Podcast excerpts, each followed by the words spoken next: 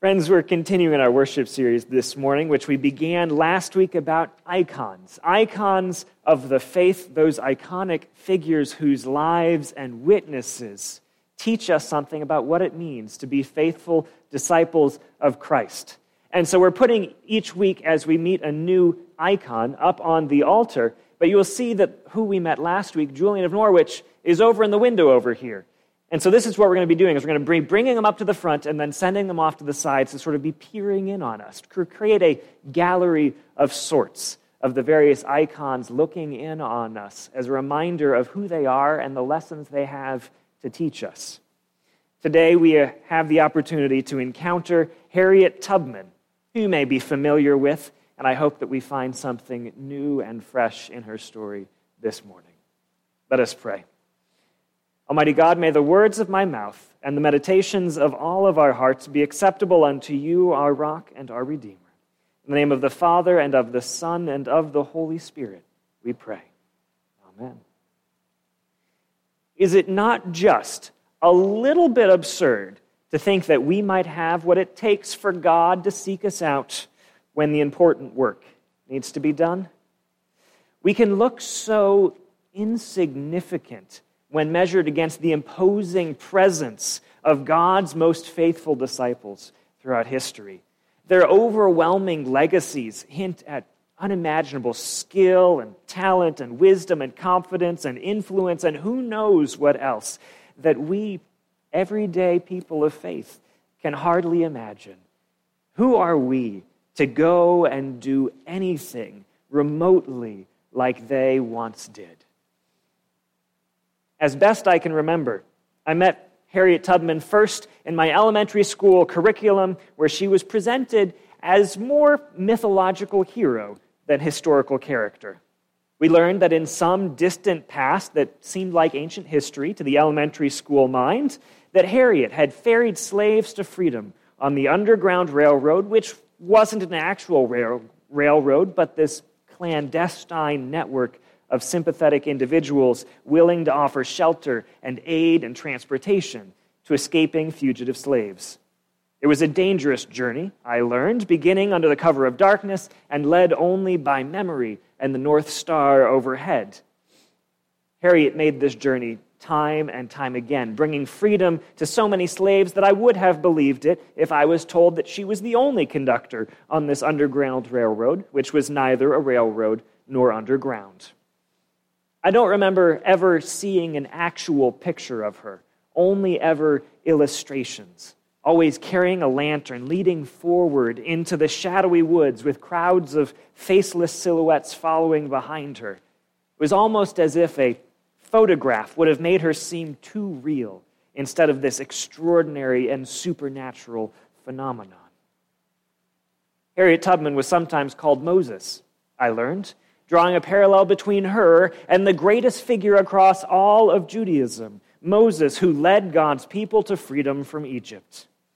Now, this could be quite the title to live up to, except that Moses' story, and Harriet's too, as it turns out, is a reminder that God works extraordinary things through very ordinary people.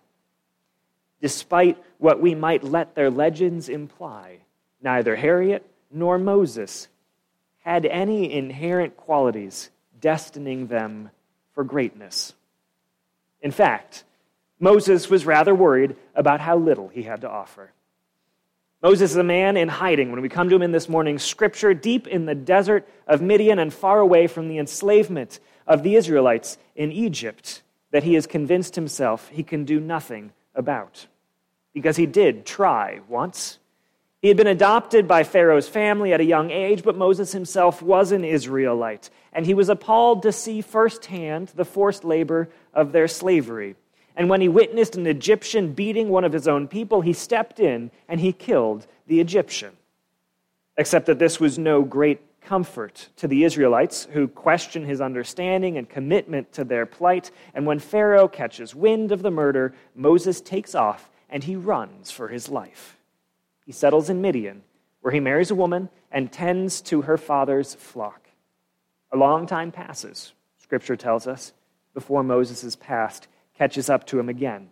And on that fateful day, Moses is out with the sheep on a mountainside where he sees a bush on fire, but somehow not burning up. And letting his curiosity lead him for a moment, Moses goes for a closer look, and suddenly God is talking to him from within the bush. God calls his name out twice Moses, Moses. And there's no mistaking that the fugitive in hiding has been found out. And he dutifully takes off his sandals as instructed before he hides his face in fear. But God isn't there about the Egyptian that Moses has killed. I've clearly seen my people oppressed in Egypt, God says, and explains to Moses, I've heard their cry of injustice. I know about their pain. And in one sense, it is hardly a surprise that the Almighty God would be aware of the Israelite people's painful captivity. Yet at the same time, it is always a welcome balm to the afflicted to know how intimately familiar God is with their suffering. Throughout all of history, there is no oppression that God has not seen with an ever watchful eye. And there is no cry of injustice that God has not heard with an ever burning compassion. God knows the pain of the enslaved and the exploited of every time and every place. And so God knows still the injustices that plague us today. How the shadow of slavery somehow still lingers in systemic racism, how sexism dismisses the stories and experiences of women how many labor in unfair working conditions and are not paid a living wage, how access to health care varies with financial status, how immigrants are dismissed and exploited, and how anti Semitism continues to impact Jewish communities, and how violence of every manner continues to take its toll on all of creation.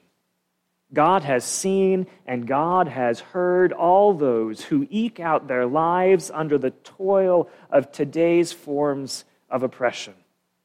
God knows, and God will not rest while they suffer. I know about their pain, God explains to Moses.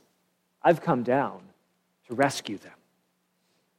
This would have been good news for Moses, who himself clearly cared passionately about the enslavement of his people. It would have been great news to celebrate and rejoice and shout to the world from the top of that mountain if God had not been looking so directly at Moses while speaking to him. God wasn't there just to explain, but to enlist. I'm sending you to Pharaoh to bring my people, the Israelites, out of Egypt, God says to Moses. So get going and Moses balks. He's not sure he's the right person, that he, he's not sure that he has what it takes, what it surely must take to do something exceptional like that. Who am I to go to Pharaoh and do this thing, he asks. And as the text continues, he resists time and time again, but he does eventually go and lead the Israelites to freedom. What changes his mind? Harriet Tubman must have asked herself the same question Who am I to go and do this thing at least once or twice?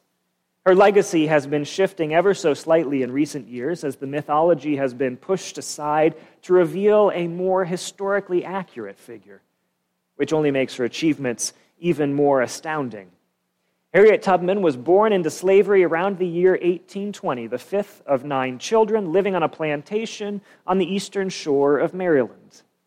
As with all slaves, Harriet worked from a young age and she endured countless brutalities.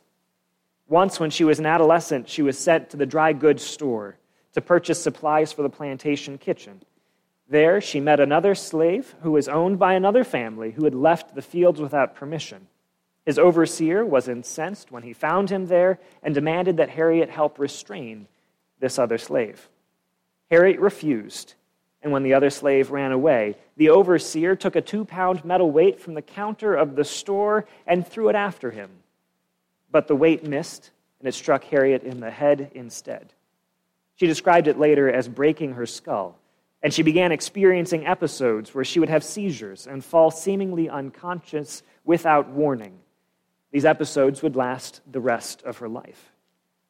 Years later, Harriet made her first attempt at escape with two of her brothers when it looked like they were likely to be sold, making the already poor fate of a slave owned in 1849 even more uncertain. But on their way, her brothers had second thoughts about the dangers ahead of them, and so they all returned to the plantation. Soon after, Harriet did make her own escape to the freedom of Pennsylvania, but it wasn't long before she began to worry about her family and her friends back in Maryland. And I suspect that she had to have wondered who she was to go and lead anyone to freedom. She had a persistent and unpredictable illness, and she would be placing herself in considerable danger to go. Even living in a free state didn't mean that Harriet had much by way of position or privilege to leverage in her favor. Even when she was able to buy property later in life, and start her own pig farm, she awoke one morning to find that all 40 of her pigs had been fed poisoned food and died overnight. Even after she served as a nurse and a scout in the Civil War, she had to fight for her $20 a month pension, and she only started receiving it in 1899. She was illiterate her entire life and never received any sort of education. Who was she to go and lead anyone else to freedom? But she did. According to history's best estimate, Harriet Tubman made 13 trips to Maryland, where she led some 70 family and friends to freedom. And she instructed another 70 or so freedom seekers from the eastern shore who followed her guidance and made their own journey to freedom. What changed her mind? Years later, following in the footsteps of both Moses and Harriet Tubman, the Reverend Dr. Martin Luther King Jr found himself asking the same question they had asked before him. He was now part way into the civil rights movement and found himself awake and unable to sleep in the middle of the night, petrified at the thought of continuing on any further. He made himself a cup of coffee and sat in his kitchen and wondered how he could how he might be able to step aside for someone else who might have what he clearly did not to do the thing ahead of him. And he prayed to God and said, I am here taking a stand for what I believe is right, but now I am afraid. The people are looking to me for leadership, and if I stand before them without strength and courage, they too will falter. I am at the end of my powers. I have nothing left. I've come to the point where I can't face it alone. And that night, Martin Luther King Jr. received the very same answer that Harriet Tubman and Moses had before him. To Moses, God promised, I'll be with you. And Martin heard the same promise that night stand up for justice, stand up for truth, and God will be at your side forever, is how he put it later in his recollections. Harriet Tubman would always attribute her own accomplishments and her fortitude to her faith. And she would pray, Lord, I trust you. I expect you to lead me. And God did. What changed their mind was the unshakable promise that God would be with them. Who are we to do anything? The world is filled with burning bushes, and God is sending all of God's people out to work for justice and for peace. But we don't have what it takes, and we don't have to have what it takes. We don't have to have anything because we do not go alone. God is with us. And so, when summoned, when given the chance to go, we might pray, Lord, I trust you. I expect you to lead me. And as God did for Moses and Harriet and all those others who have gone before us, God surely will do for us as well. Thanks be to God. Amen. Friends, I'd like to invite you to stand as we continue in worship with our next